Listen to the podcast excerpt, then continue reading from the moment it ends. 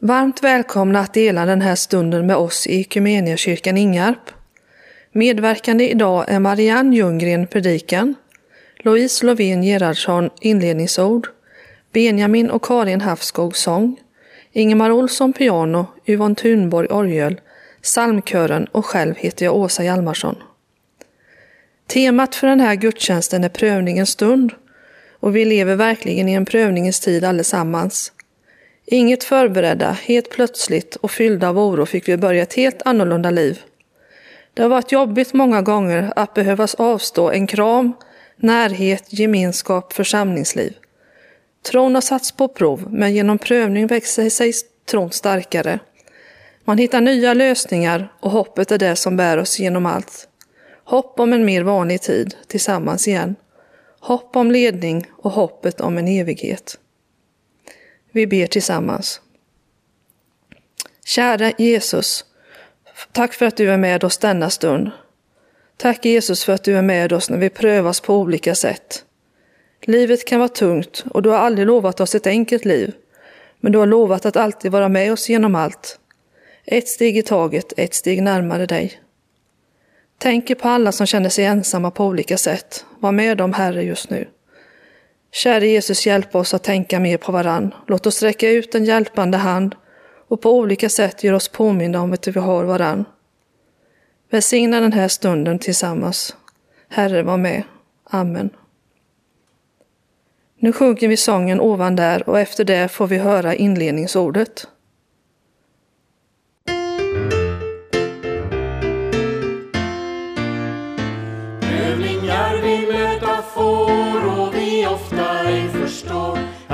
Vägar när han önskar att vi himmelen ska nå. Sina barn han leder här genom sorger och besvär. Vi förstår hans vägar bättre ovan där.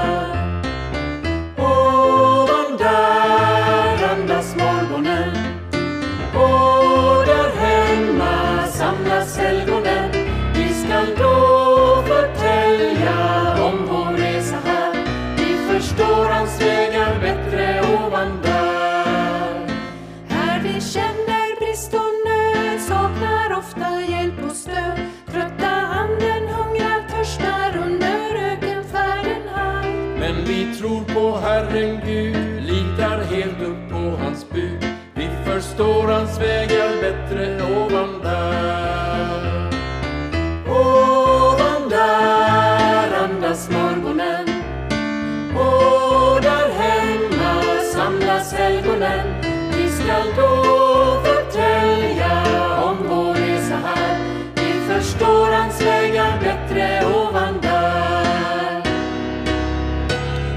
Hjärtan lägger ut försåt snaror på vår levnadstråd. Hjärtat gråter för vart fåfängt ord och tanklös gärning här. Och i prövningarnas ugn är ej lätt att vara lugn. Vi förstår hans vägar bättre ovan där. Ovan där andas morgonen och där hemma samlas helgonen.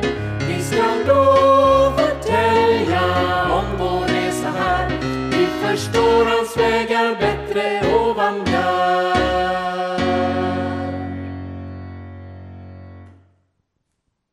Idag, på första söndagen i fastan, ska jag läsa som inledning om Jesu frestelse i öknen.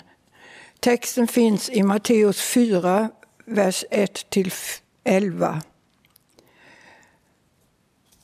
Sedan fördes Jesus av anden ut i öknen för att sättas på prov av djävulen.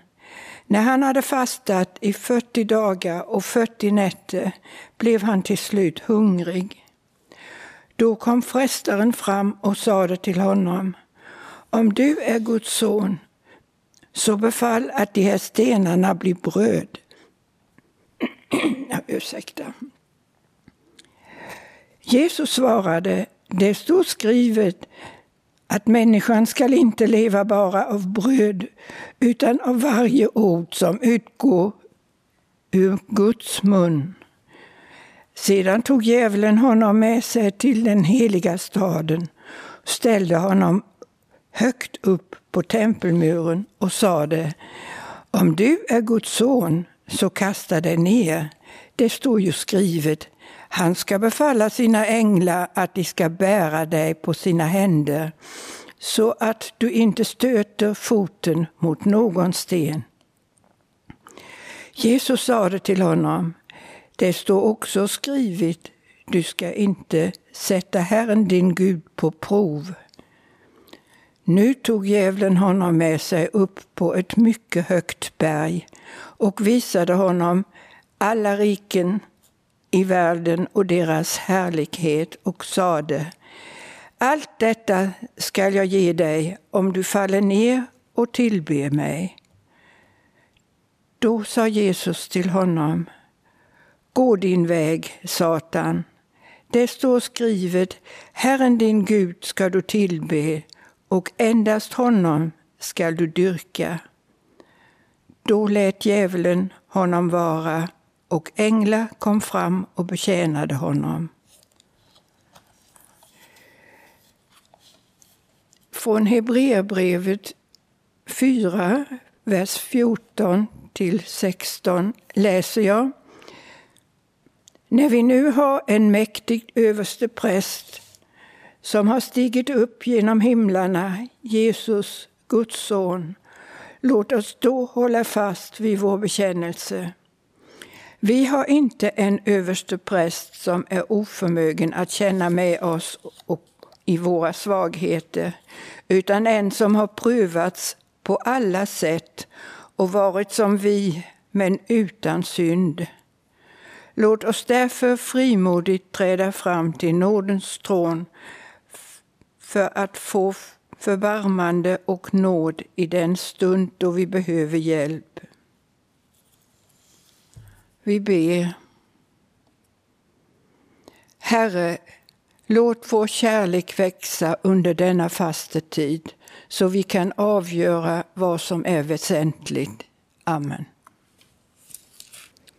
Välkommen Karin och Benjamin att sjunga för oss. Och efter det blir det predikan.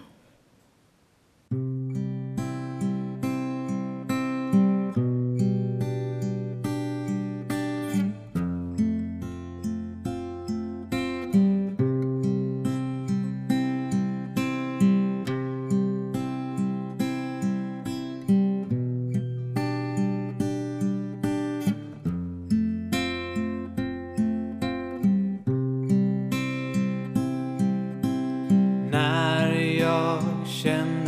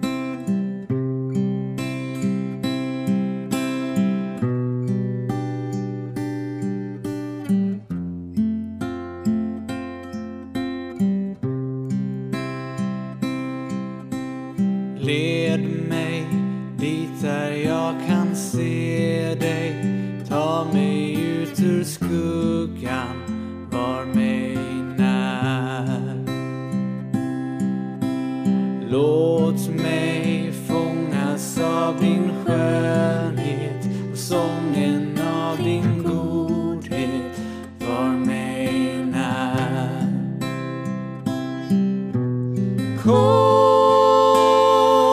över bergen.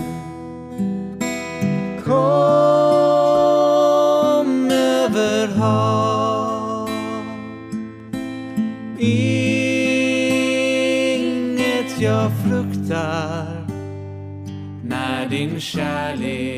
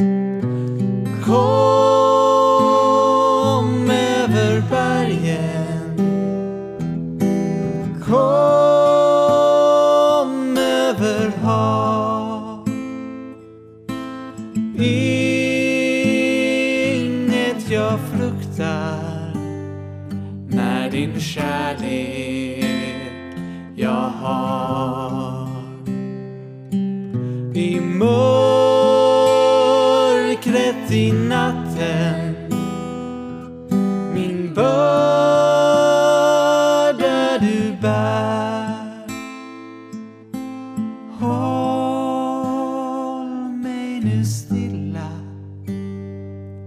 tills ljuset är här Hej! Jag heter Karin Havskog och jag är här idag med min man Benjamin Havskog. Så roligt att få vara här hos er och sjunga idag. Vi kommer ifrån Eksjö eh, och bor i Eksjö med vår lilla hund. Vi är med i Pingstkyrkan där i församlingen och sjunger ofta och leder lovsång och så. Eh, nästa sång som vi ska sjunga här idag heter I din närvaro. Framförd av Josefina Gniste som ni kanske känner till. Den här sången handlar om att längta efter Gud och vilja vara nära honom. Att få stänga av allting annat och bara se på Gud.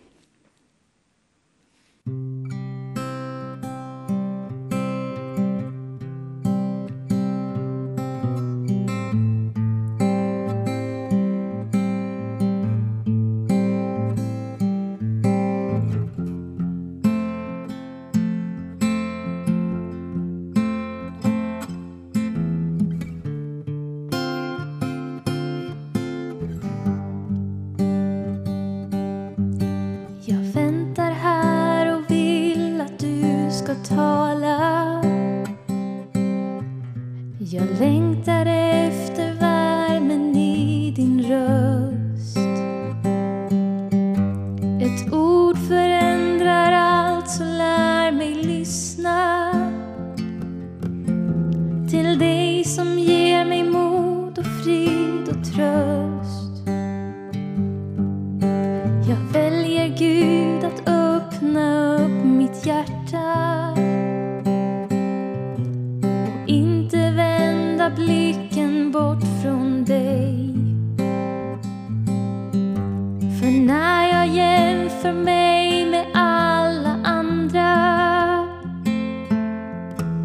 schwer.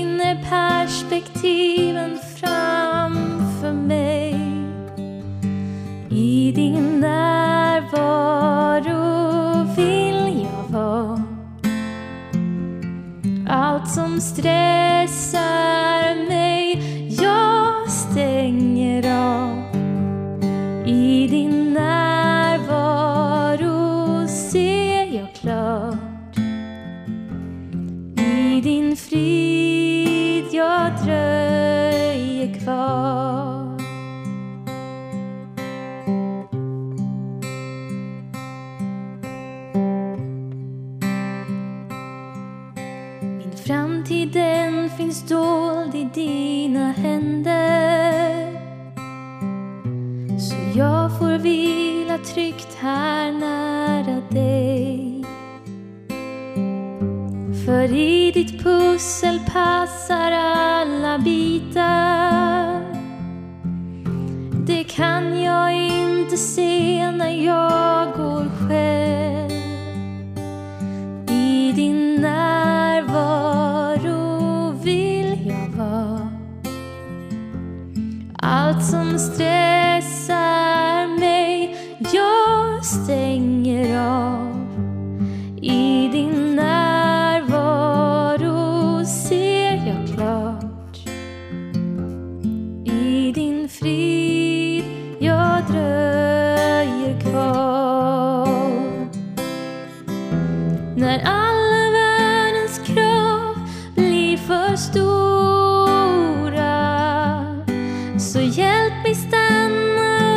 se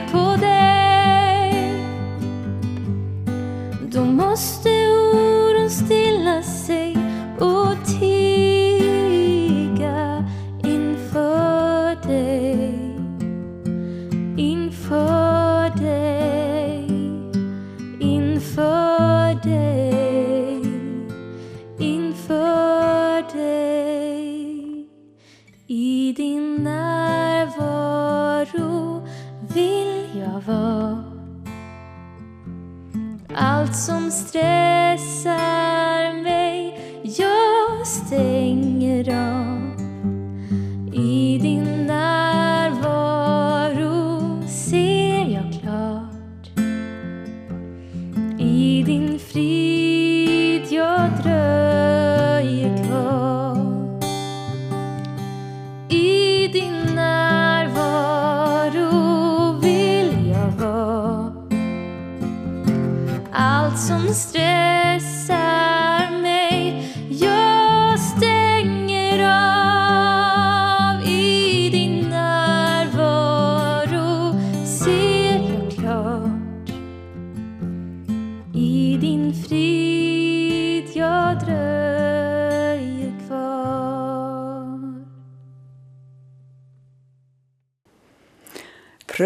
En stund kommer, säger första söndagen i fastan. Förr var temat kampen mot frestelsen. Både hebreiskan och grekiskan har ord som kan översättas både med frestelse och prövning. Skillnaden mellan dem kan man säga är att den som frestar någon gör det för att få fram det värsta hos honom och få honom att falla. Den som prövar någon gör det för att få fram det bästa hos honom. Samma verklighet har två sidor därför att här finns två parter med rakt motsatta syften. Djävulen vill fresta oss för att få oss att falla. Gud vill pröva oss för att få fram mera tro och mognad hos oss. Gud frestar ingen. Han vill inte få oss att falla. Han vill få oss att mogna. Skatta er bara lyckliga, mina bröder, när ni utsätts för prövningar av olika slag, säger Jakob i hans första brev, vers 2. Och i vers 13. Ingen som blir prövad skall säga att det är Gud som frestar honom. Gud kan inte frestas av det onda och själv frestar han ingen. Prövningar vi möta få och vi ofta ej förstå Herrens vägar när han önskar att vi himlen skola nå. Sina barn han leder här genom sorger och besvär. Vi förstår hans vägar bättre ovan där. Här är receptet i alla prövningar och frestelser som smyger sig på oss. Umgås förtroligt med Herren. Behåll daglig kontakt med Herren i bön och bibelläsning. Läs Guds ord och begrunda det. Gör det dagligen. Öppna ditt hjärta i bön varje dag och be den heliga Ande leda dig. Lyssna. Vi ber bevara oss i frestelser och prövningar. Vi ber inte bevara oss från frestelser och prövningar utan istället bevara oss genom frestelser och prövningar. Vi är i Guds händer, vad som än händer. Dopet i vatten och helig ande var början på Jesu tjänst. Dopet i vatten och ande är bara början på vår vandring också. När den heliga Ande hade kommit över Jesus ledde den heliga Ande Jesus ut i öknen, in i prövningen. Det var inte djävulen som gjorde det. Det var inte Jesus själv som drog honom dit. Det var den heliga Ande. I motsvarande text i Lukas evangeliet 4 står det att sedan återvände Jesus från Jordan full av den heliga Ande till öknen. Efter att han hade fastat i 40 dagar och frestats av djävulen och djävulen sen hade lämnat honom så står det och Jesus vände i andens kraft tillbaka till Galileen och ryktet om honom gick ut i hela området. Så började Jesu verksamhet. Det blev en synlig förändring när Jesus hade prövats och bestått provet. Det var en maktkamp. Men utan kamp ingen seger. Men Jesus svarade djävulens frestelse med Guds ord. Det står skrivet, det står skrivet, det står skrivet. Det kan vi också göra, svara med Guds ord. Därför ska vi läsa Guds ord varje dag, så att du när du blir frestad kan känna igen och urskilja när det är en frestelse från djävulen och så att du kan svara med Guds ord i prövningen. Gud har aldrig lovat oss att det kristna livet ska vara en räkmacka, att allt det ska vara ett lättsamt och välbehagligt liv.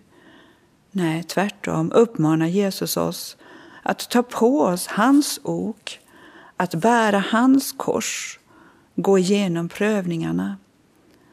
Han har däremot lovat oss att vara med oss varje dag till tidens slut, även genom prövningarna.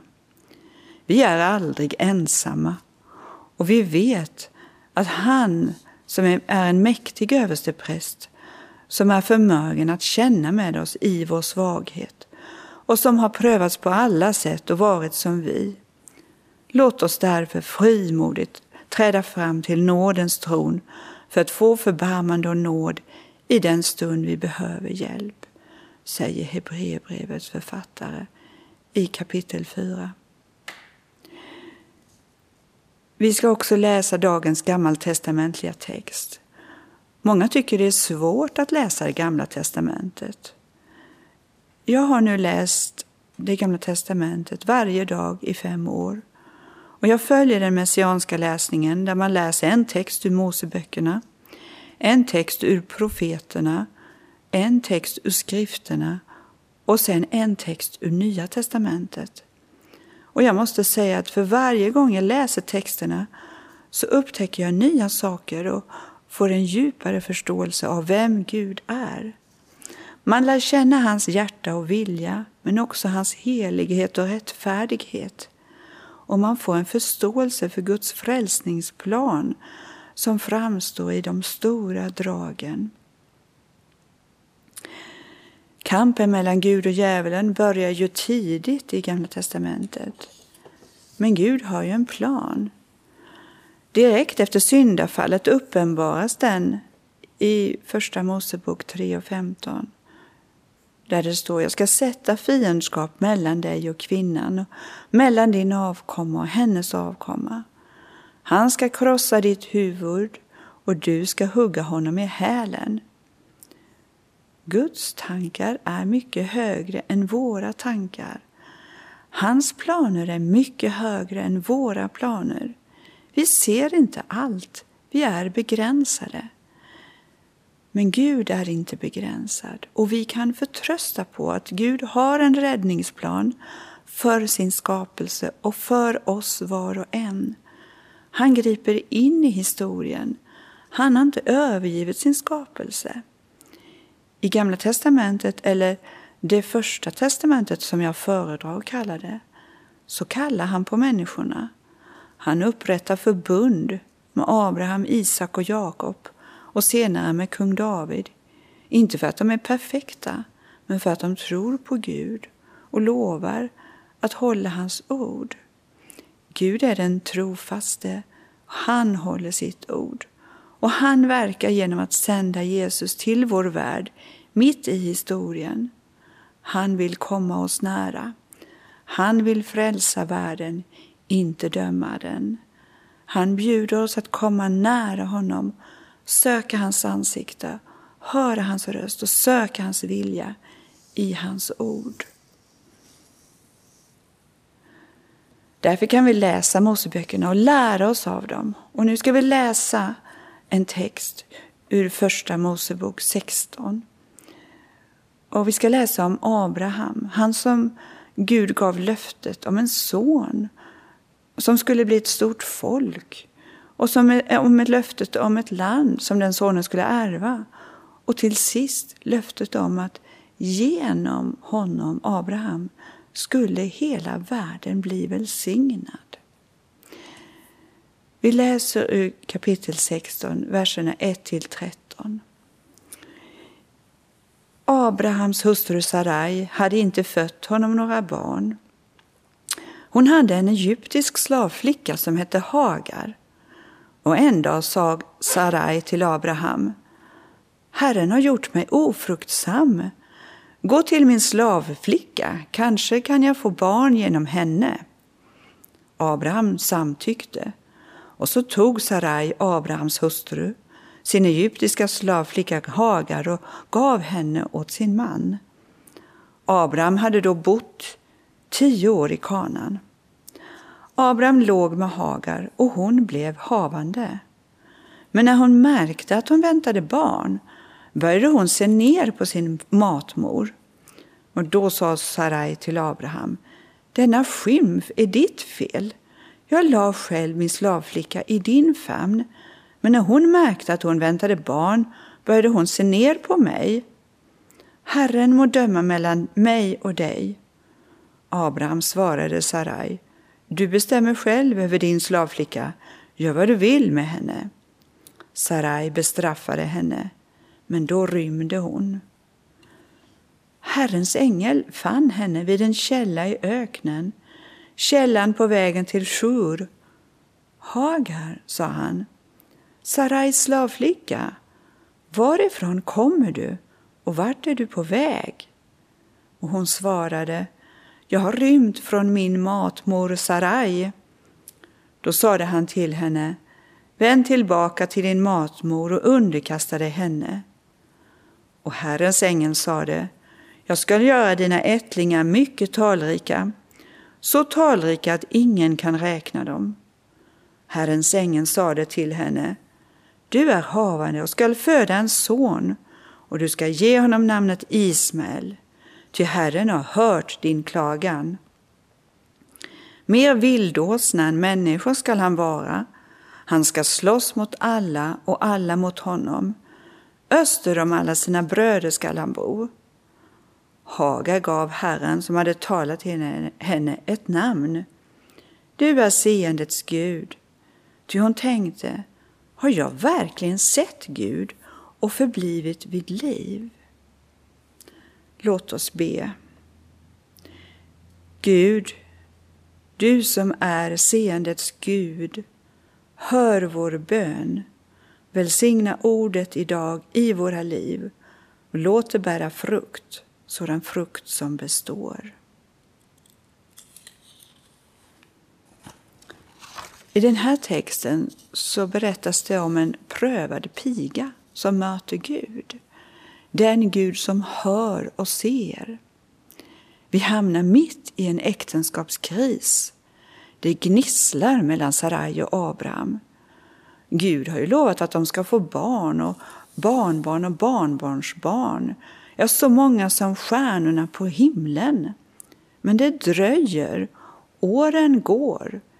Inget barn föds. Då kommer Sarai på att de skulle hjälpa Gud på traven. Hon har hört av några, grann, hört av några grannfolk att om en reservmamma utnyttjas och mannen får barn genom henne, då ska det räknas som hans barn. Och så sker. Den vackra slavflickan Hagar som de tagit med sig från en semesterresa i Egypten kan ju användas. Det blev en pojke. Ismael får han heta. Namnet betyder Gud hör bön. Men nu tar inte krisen slut. Allt blir bara värre. Hagar, högfärdig över att hon var bättre än Sarai. Och Sarai, arg, bitter, elak. Driv ut slavinnan och hennes son. Abraham mår inte heller så bra. Han känner sig vilsen och osäker hemma. Han har ju fått barn med hembiträdet. Han vill bara smita. För fridens skull lyder han sin fru. Han driver ut slavinnan och hennes son in i mörkret, ut i öknen. Och där möter vi Hagar, bitter, besviken, förnedrad, full av gråt, ensam. Nej, inte riktigt ensam. Någon ser henne. Någon talar med henne. Ovan där finns denne någon. Vem? Ja, vem är som Herren vår Gud, han som tronar så högt, som ser ner så djupt? Vem i himlen och på jorden? Han reser den ringe ur stoftet och lyfter den fattige ur dyn, som det står i psalm 113. Gud hör. Hagar får ju besök av en ängel i hennes nöd som ställer de där själavårdande frågorna. Herren behöver inte fråga för att veta. Han vet redan allt. Men han vill få Hagar att reflektera. Han leder henne sakta till insikt genom frågorna. Varifrån kommer du och vart är du på väg? De får henne att tänka till. Jag har rymt från min matmor Sarai, svarar hon. Hur lätt är det inte för oss att rymma när vi möter svårigheter? Att undflyende glida iväg när vi möter motstånd? Att söka oss någon annanstans när vi får kritik? Det är jobbigt att erkänna sina tillkortakommanden. Det är svårt att ändra det som blev fel. Ännu jobbigare är det att förändra sina attityder, de inställningar och de föreställningar man har. Sent insåg Haga vad hon hade gjort.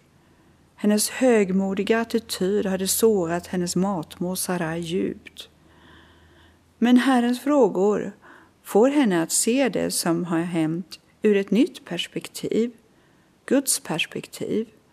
Och han ger henne rådet, vänd tillbaka till din matmor och underkasta dig henne. Men han, Herren avslöjar också sin plan för henne. För slavflickan Hagar. Jag ska göra dina ättlingar mycket talrika, så talrika att ingen kan räkna dem. Och hon får bli en del i Guds löfte till Abraham att i dig ska jordens alla släkten bli välsignade. Och det gäller ju även slavflickan Hagar från Egypten. Och ängeln fortsätter. Du är havande och ska föda en son och du ska ge honom namnet Ismael, ty Herren har hört din klagan. Ja, Gud hör och Gud ser. Ja, den Gud som ser ner så djupt, han ser slavflickan och den blicken upprättar henne och ger henne nytt mod och nytt liv. Haga gav Herren, som hade talat till henne, ett namn. Du är seendets Gud. Ty hon tänkte, har jag verkligen sett Gud och förblivit vid liv? Ja, prövad piga fick möta Gud, den Gud som hör och ser och som griper in i historien levande Gud.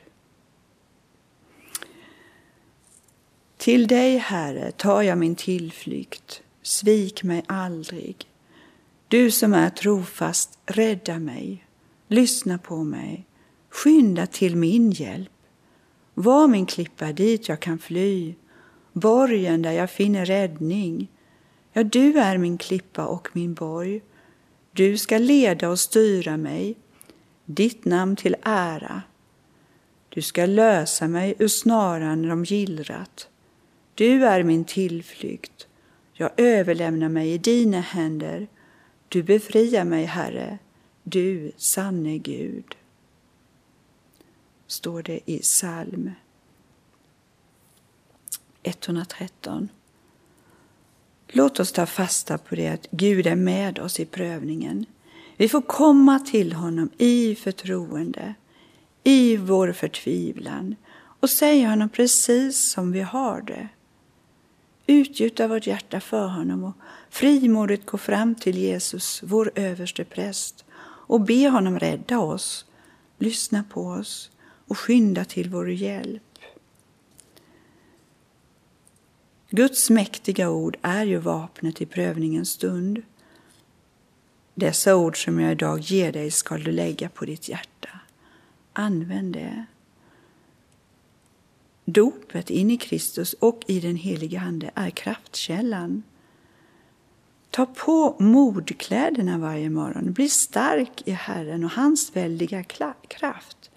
Ta på er hela Guds vapenrustning så att ni kan stå emot djävulens listiga angrepp, säger ju Efesierbrevets författare i kapitel 6 och 10. Håll en daglig kontakt med din himmelske vän Jesus Kristus som har prövats i allt. Det här är uppmaningar som jag vill ge dig. Och vi kan börja här nu under fastetiden att läsa Guds ord varje dag, att be varje dag. När vi gått igenom prövningen och segrat tillsammans med honom i Andens kraft, med ordet, då kan vi fyllas av den heliga Ande. Låt oss be. Jag tackar dig, Fader, för att du hör våra böner när vi söker dig med ärligt sinne av hela vårt hjärta, av hela vår vilja och vårt förstånd. Du är nådig och barmhärtig, men du är också helig och rättfärdig. Och du är också rättvisans, domens och prövningens Gud. Pröva oss, men var barmhärtig och nådig så att vi inte förgås. Tack för att du känner med oss och vet våra svagheter. För du har prövats i allt som vi kan prövas i. Och just därför vänder vi oss till dig, Herre Jesus Kristus. Du är den sannfärdige översteprästen som står där i gapet mellan vår svaghet och Guds helighet och ber för oss. Det tackar vi dig för av hela vårt hjärta. Jesus, vi vill ta rygg på dig, ut i öknen, in i kammaren, upp på berget. Vi vill söka dig av hela vårt väsen, hela vårt hjärta, vår själ och vårt förstånd. Och vi ber dig, överge oss inte, utan se till oss i vår nöd. Vi ber dig att lära oss dina vägar, din vilja. Lys upp den väg du vill att vi ska gå och ge oss mod att gå den. Skapa i oss, Gud, ett rent hjärta, ett rent sinne. Och låt denna fasteperiod få bli en besinningens tid då vi rannsakar oss själva för att sen kunna mötas till påskhögtid. Vi ber för oss själva. Vi ber för våra familjer, våra barn, föräldrar, för ensamstående och sörjande. Tack för att vi alla får vara dina barn. Vi blir aldrig för unga eller för gamla för att tjäna dig i lovsång, i förbön och i tillbedjan. Tack för den möjligheten, att den möjligheten finns, att vi alltid och överallt kan få be till dig och uppleva din närhet. Vi vill här i vår gemensamma förbön be för vår bygd och de som tillhör dig i våra församlingar. Vi ber om beskydd från ondskan i alla former. Vi ber om att få leva i fred och i fredlighet med varann. Vi ber att din heliga Ande ska få bli synlig mer i vår gemenskap. Upprätta de tjänster du behöver i församlingen och, och, och låt eh, Andens frukter och gåvor få blomstra. Vi ber för de samhällen och arbetsplatser vi har runt omkring oss på höglandet. Led de styrande i politiken, i näringslivet, i skola och omsorg och sjukvård, i rättsväsende, militär, media och kultur. Låt ditt ord återigen få bli den ledstjärna för dem i deras tjänst som det en gång var. Låt din sanning och etik råda. Vi ber också för vårt land, för vår kung och för vår statsminister och regering. Vi ber att våra gränser ska bli bevarade. Att vi ska bli bevarade från yttre makters påverkan. Vi ber för att din fred ska få spridas i varje hörn av vårt land.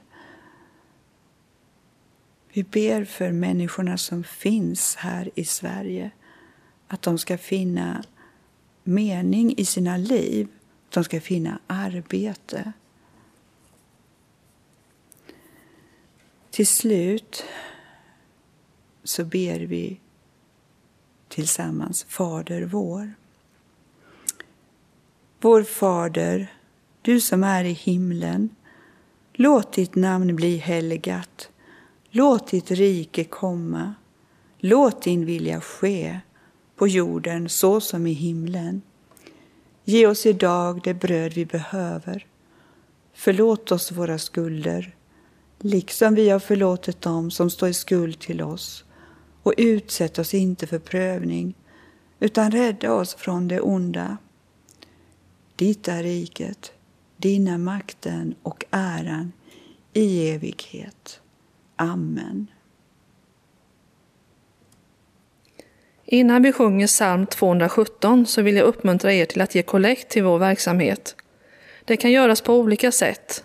Swishnumret är 123 298 0282 eller kan du göra det via gåvomaten här i kyrkan. Efter salmen får vi höra mer sång.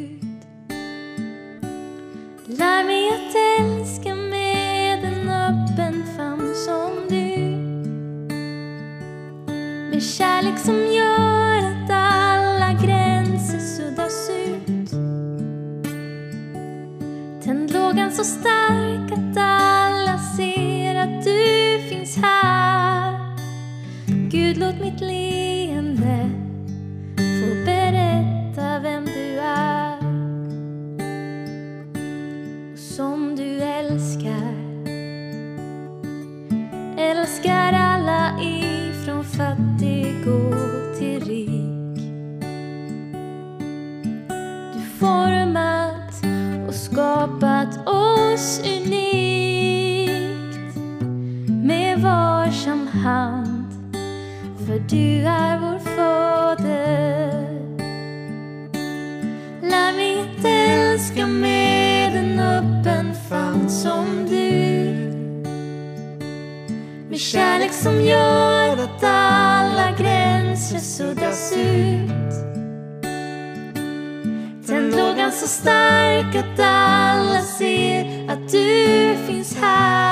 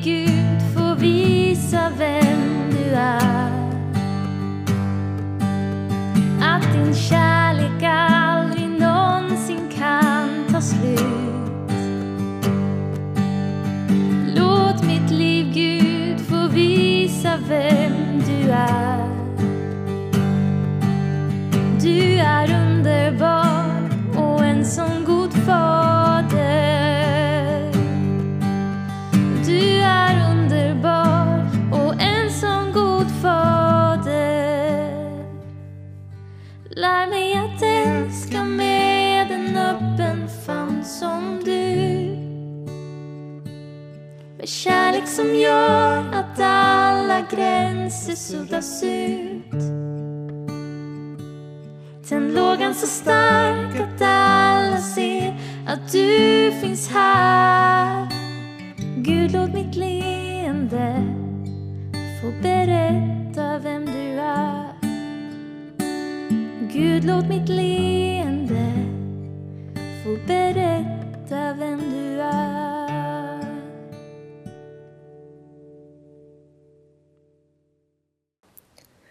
Trots att vi inte har så många fysiska sammankomster i kyrkan så är våra pastorer och fler med dem duktiga på att försöka hitta andra lösningar på möten mellan människor och det uppskattar vi mycket.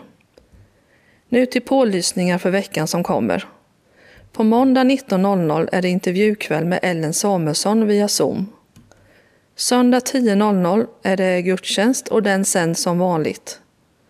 Klockan 11.00 är det årsmöte och årshögtid via Zoom. Det är viktigt och bra om du är med på detta. Vi får hjälpa varandra så att många har möjlighet att vara med. Tack för att just du ville dela den här stunden med oss. Nu går vi tillsammans framåt, kanske små steg i taget, men väldigt välsignade av Herren. Vi avslutar med att sjunga välsignelsen tillsammans.